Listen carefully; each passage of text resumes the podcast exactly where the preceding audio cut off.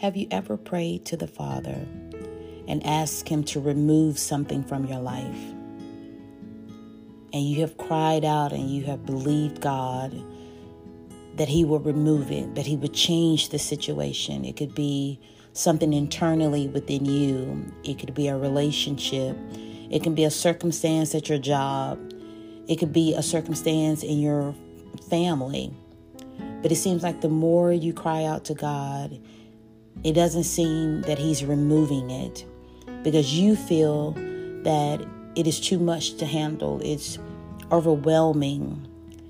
It's painful. And you just can't seem to understand why God is not removing this element from your life. Well, there's a story in the Bible in the book of Second Corinthians, chapter 12 where Paul says that even though I have received such wonderful revelations from God, so to keep me from becoming proud, I was given a thorn in my flesh, a messenger from Satan to torment me and keep me from becoming proud. Three different times I begged the Lord to take it away. Each time he said, My grace is all you need. My power works best in weakness. So now I am glad to boast about my weaknesses so that the power of Christ can work through me.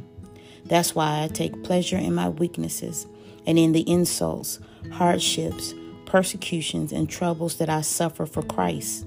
For when I am weak, then I am strong. So I want to encourage you today be careful about what you want to remove from your life. Because sometimes the things and the situations and circumstances that God has us in is there to make us better. It causes us to rely upon Him in a greater way. Everything that's bad in your life is not sent there to punish you.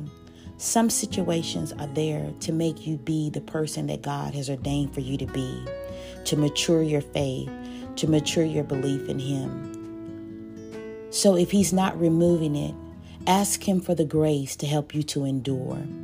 Ask Him for the courage and the strength to carry on. Because we have to remember that God allows everything, that the enemy does not have that much power. God allows everything. So be encouraged today. His grace is sufficient. His grace will carry you through. His grace is all you need. So stay motivated.